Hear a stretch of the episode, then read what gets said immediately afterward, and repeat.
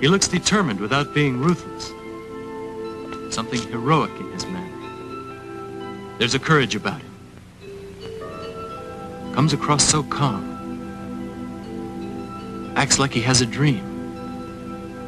Full of passion. You don't trust me, huh? Well, you know why. I do. We're not supposed to trust anyone in our profession anyway. Peace, peace, peace. This is Etan Thomas, and welcome to the rematch. I think that everybody has a different definition of what manhood is. Some people think that it's not manly to cry. Then you have other guys who, you know, cry at the drop of a hat, you know, in front of the mics, in front of the cameras every time. I mean, Allen Iverson is probably one of the most emotional cats that I've met.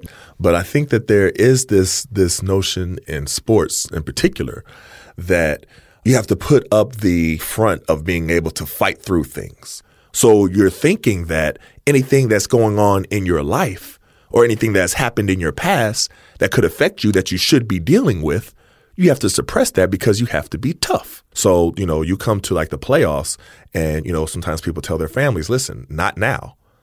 you know what I mean? Anything that's going on is not going on right now because the playoffs are going. So this is all that I have to be focused on. You know what I mean? And I would probably say that it always has to be a balance because you can't win championships and then your whole family falls apart. You know what I mean? Or your whole mental state falls apart. So it has to be kind of like a balance. But a lot of guys do use the word suppression. During the 2011 NBA lockout, that's really where I started to develop a friendship with Keyon Dooling. We were, you know, negotiating with the NBA. I was one of the hardliners saying, wait a minute, that's not fair. Wait a minute, they're just being greedy he was a little bit more in the middle, you know, well, if we give this, then maybe we can give that. And I remember he used the word suppress a lot. You know, sometimes we have to suppress some of our emotions, not mask what we feel, you know what I mean, but kind of push it to the side a little bit to look at the bigger goal. Then it was interesting, fast forwarding to NBA All Star weekend, and we're at Dillard University talking to a room full of college athletes. And he's going over how he used suppression to get him through the NBA.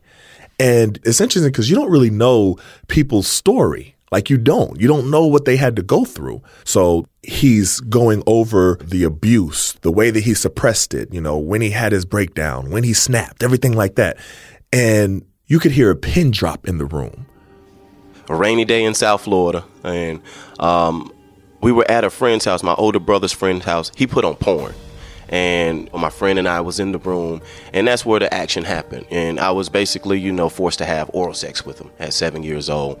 It's hard to control your emotions when you hear somebody talking about something as horrific as that. The panel was the first time I've ever heard that story in that much detail. And my eyes are wide open, just like the audience members and the students that are looking at them. And then when I interview him for the rematch, and he's telling it in even more detail. I mean, he went step by step to everything that happened. And so I remember afterwards asking him, How do you pour yourself out like that so much? And he said, Honestly, you know, what pushes me along for me to continue doing this is because every time I speak about this, at least a couple of people from the audience come up to me and say, you know, I experienced that too. See, as hoopers, we're not allowed to process. We have to keep going. So every intersection in life, we almost have to be flawless in order to get through that particular intersection. Right. Um, and so you don't process things. Out of Fort Lauderdale, Florida, Keyon Dooling attended the University of Missouri. He played just two seasons for the Missouri basketball team, but remains one of the most electric Mizzou players of his generation. His thunderous, gravity defying dunk at KU's Allen Fieldhouse is still ingrained in the minds of Tiger fans old enough to remember.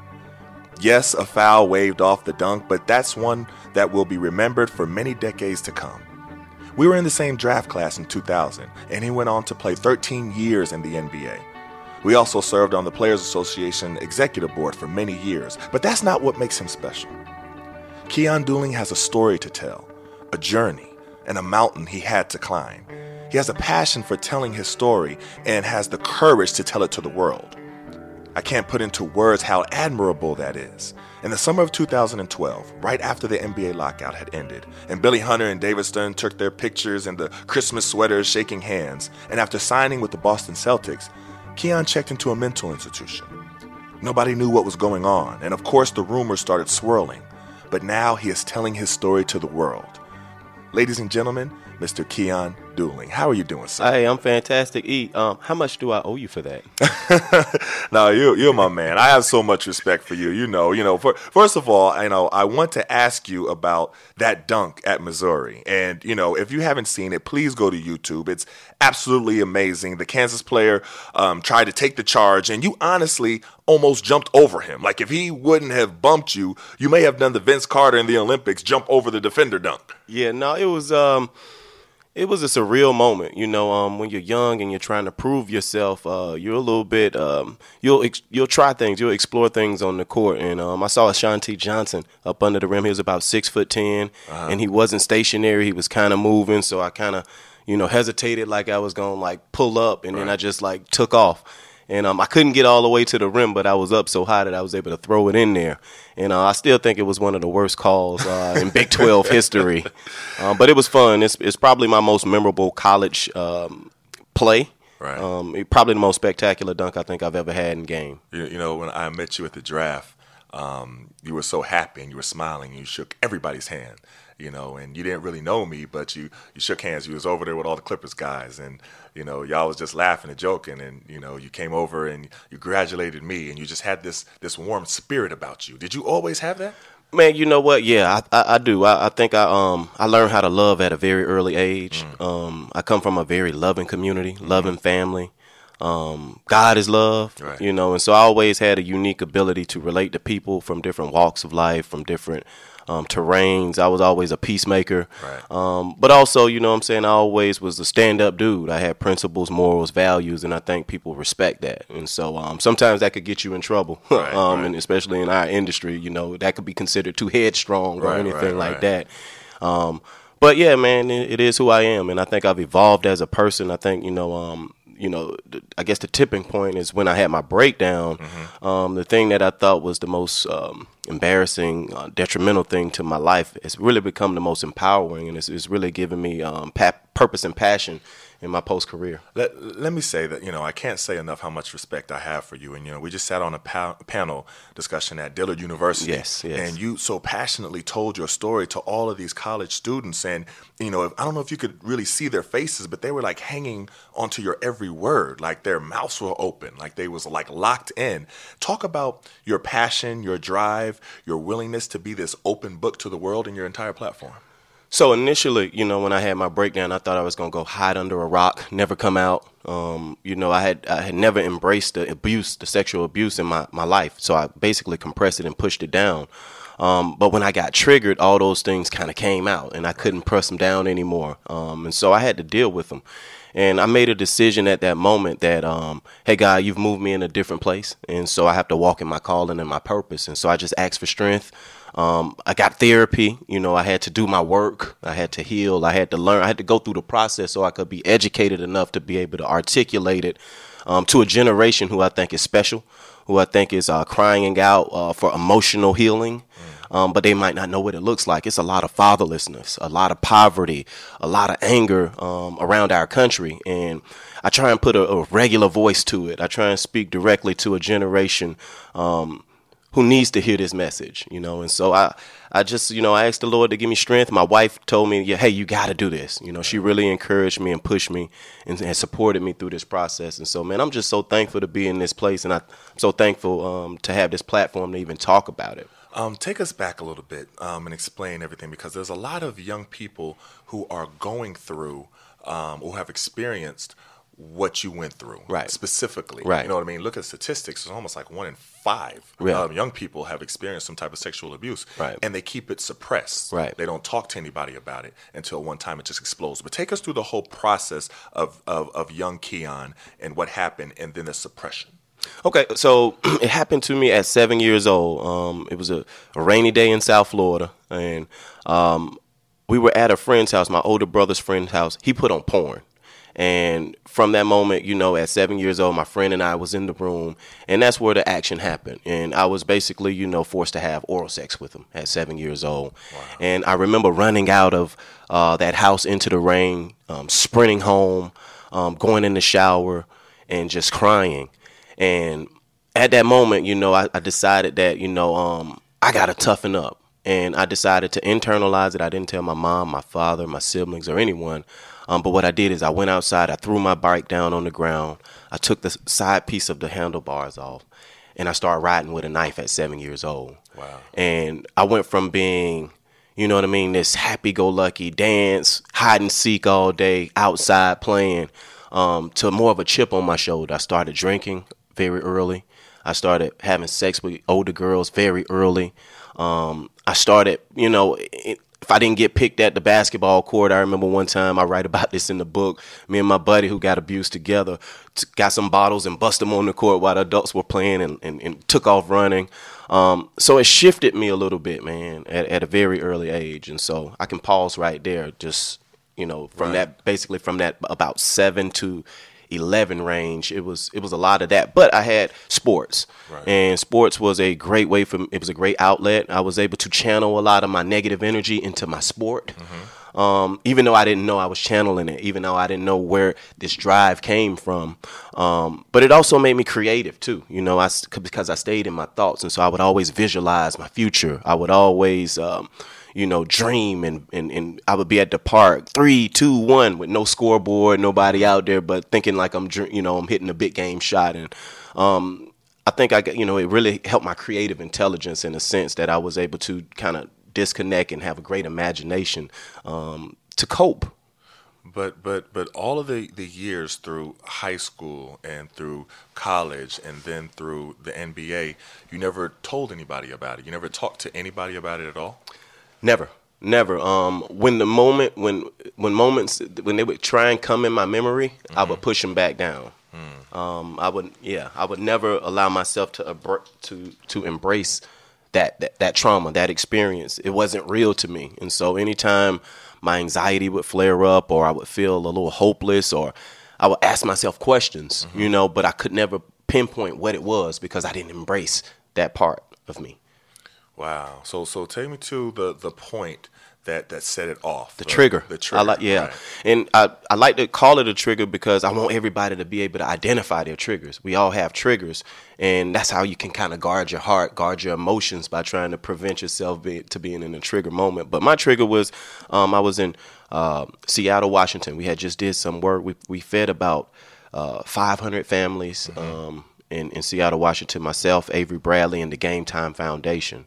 And we're at Metropolitan Grill, which I love when I go to uh, Seattle. Mm-hmm. And I ordered the prime rib. Uh, Quick shout out. Yep, but I go to the to the restroom, and as I'm urinating, the guy grips my butt. Wow.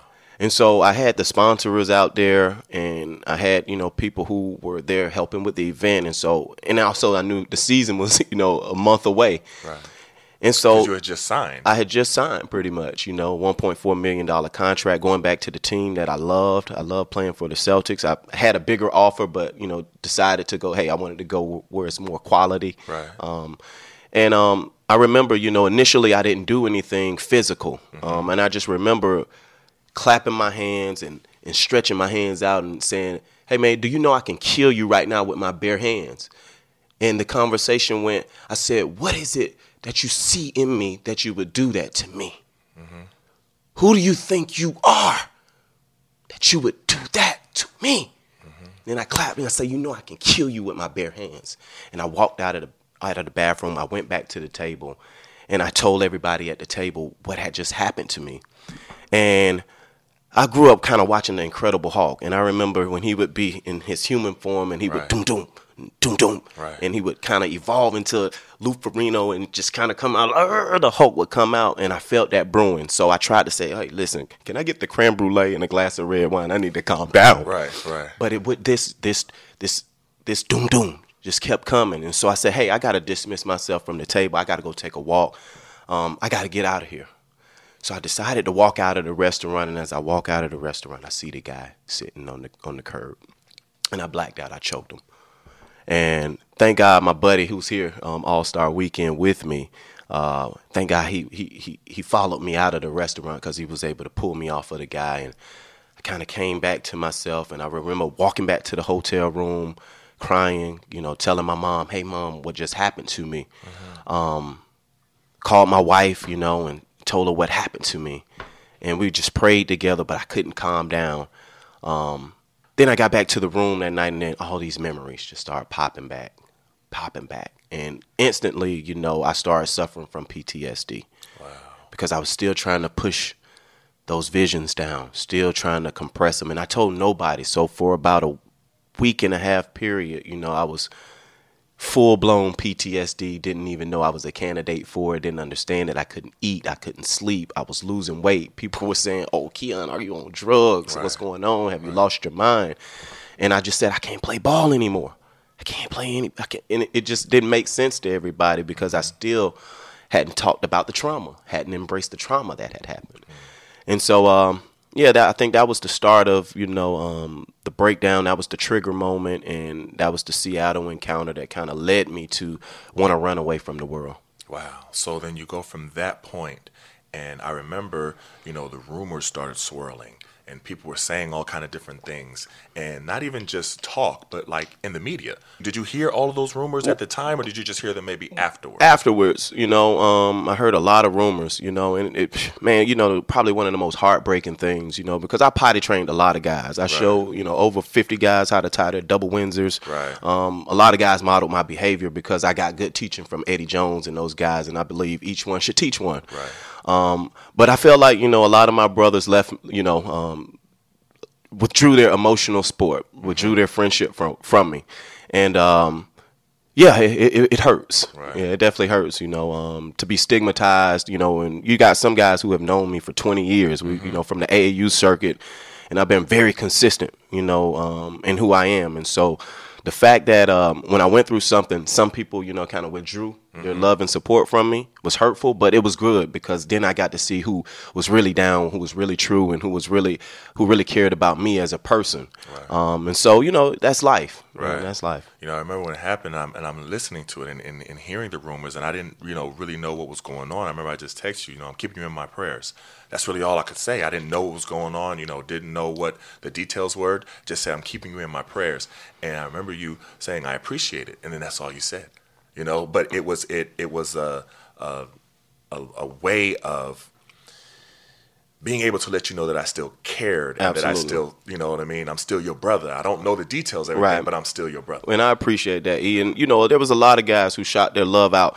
I wasn't in the position to be, to be able to respond. Mm. Um, I wasn't in the position. I wasn't strong enough. I was still fragile.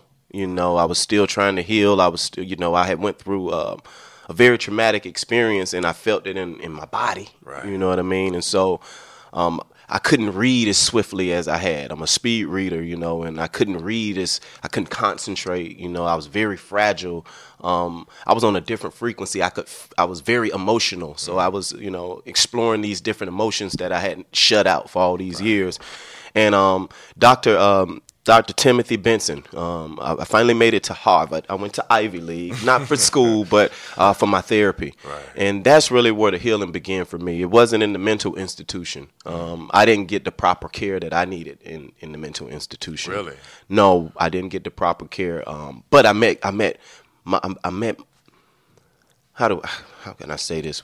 I met God in there. Mm. Um, it was the first time I ever had a physical um, experience with my faith. And at the bottom floor of the mental institution is where I finally got that grace of the Holy Spirit that I felt it. Right. Like, and it was my first physical encounter with my belief system. And um, if anything, out of the mental institution, I got that. Right. Where I got my healing was in therapy and in doing my own work and, wow. and speaking to the emotions and talking about you know my experience. See, as hoopers, we're not allowed to process. We have to keep going. Mm-hmm. So every intersection in life, we almost have to be flawless in order to get through that particular intersection. Right. Um, and so you don't process things. And so you know, I I was able to start processing, learning how to process you know my experience, um, some of the gun gunshot uh, battles that I saw as a child. Mm-hmm um, some of the people who you love and care um, you know, playing on your emotions, you know, uh, to get money from you, um, people letting you down. And so I had to learn how to process things a little bit better without going to try and mask my pain by either drinking it away or, you know, uh, being promiscuous or, you know what I mean, trying to disconnect. I had to learn how to, you know, become more emotional, uh, mature. So now, after that, you've gone and you've you've created a testimony and you're telling your story to the world. I mean, and you you've written the book, and I've seen you on you know different things speaking to anybody who will listen and talk about how important it is that you do that and the reaction from people. Yeah, so you know, uh, it's it's a it's mental health, sexual abuse is a taboo subject.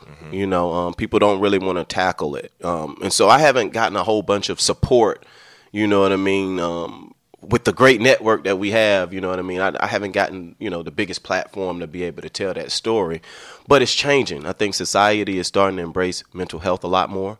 Um, I think the uh, the Players Association is doing a fantastic job of you know meeting our players where we are where they are um, to increase their emotional intelligence and put things in place that help them heal. Um, but it's okay, you know. I said the race isn't given to the swift nor the battle to the strong, but he who endures to the end. I know that this topic, I have enough passion and drive to stay in this race and to make it mainstream, um, to help save some of our kids, to help heal some of our, our people out there who might be broken, that they see my story and see a piece of healing in it. And in my book, man, I put so many tools in it, you know, because I think that there's a specific, uh, even though this is, uh, this, my book is for everyone, um, there's some specific challenges that we have in the African American community about mental health, Right. right? And head doctor, shrink. Right. I ain't crazy. I ain't this. I ain't that. Right.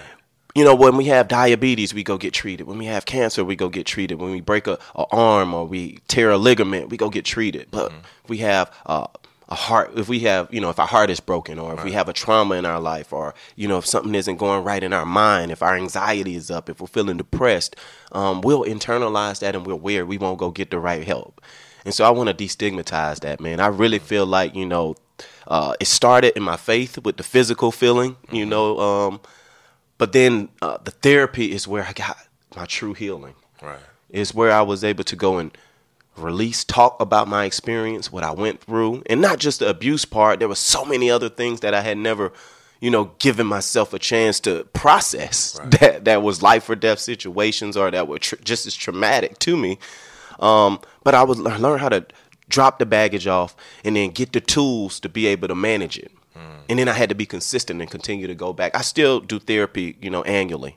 Still do therapy, you know, um, to this day because you have to continue to heal. You can't just, um, you can't just say, okay, I'm fixed, Right. and now let's move on. I, I have to do a lot of preventative things. You know, I meditate, I pray, I do yoga, I exercise, I go outside. I have to have balance. You know, I, I talked about being holistic the other day. Right. And so it's spiritual, physical, emotional, you know what I mean? And then the people you surround yourself around. So it's a lot of two, it's a lot of different things that I have to do in order to be at my best self. Wow, wow. And you know, I can't say enough how much I respect you for that because our young people need that. You see many so many young people, you know, self-medicating themselves. Yes. You know what I mean? Um, trying to drink their problems away. Like you said, um, d- you know, becoming promiscuous and you know, trying to do any way to fix the problem, but they don't go to therapy. That's just why do you think that's so such a thing that we reject, and particularly the black community, is we reject therapy. Yeah. Why why do you think that is? Well, you know, I think I think we try and pray things away. Okay. You know, I think sometimes you know we'll get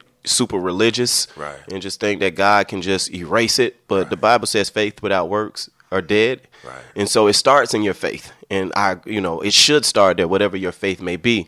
It should start with that foundation. But then you got to take it a step further. You got to go and get the the specific, you know, help that you need so that you can move forward. Um, we need healing in our community. We've been through a lot, you know, generationally, and um, our parents didn't embrace what they went through. They, ca- you know, so a lot of them raised us in PT with PTSD, Right. Because they had to go through, you know, dogs being sicked on them and Right. segregate, you know, all, all these different, you know, things that just can just rupture your emotions. Right. Um, and so, you know, we have to change the stigma. You know, I think it's the gateway for healing for our community. I think it's the uh, pathway to rebuilding our families. Um, I think it's the best way we give our kids the opportunity to uh, inherit something so they don't have to start from the ground up. Right. Um, I think it's a way to save our marriages.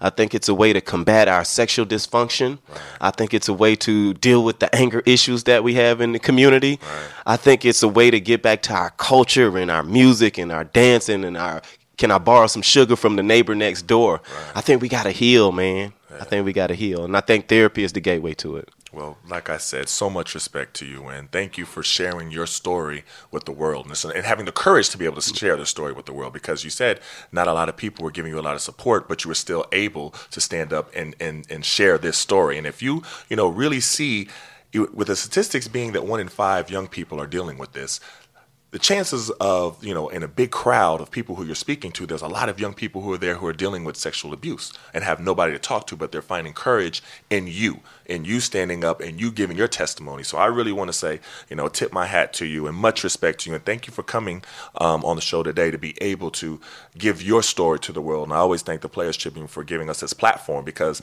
you know like you said many people aren't showing this you know what I mean? And it's so important for everybody to see because so many people are inspired by athletes. That's just the, that's the, the way that it is, and especially young people. So much respect to you. This program was written and produced by Carl Scott and myself, with talent production by Lisa Phillips. Production assistance by Sean Cherry and John McDermott. Our engineer was Chris Basil. Our executive producers are Gary Honig, Jessica Robertson, Kevin Johnston, Ryan Duffy, Chris Corcoran, and Jamie Messler. Follow me on Facebook, Instagram, or Twitter at Etan Thomas 36. And don't forget to subscribe on iTunes. Shoot me a message and let me know what you liked, what you didn't like, who'd you like to see on the show. I would love your feedback. Next on the rematch, Chamique Holdsclaw but I knew if I didn't get help at this time, it was not about anybody else. Like, I was not gonna be here on this earth. You know, I know what I live with. A lot of people just don't um, necessarily understand. It's almost like an invisible disease unless you have like actions that people can see, you know. ThePlayersTribune.com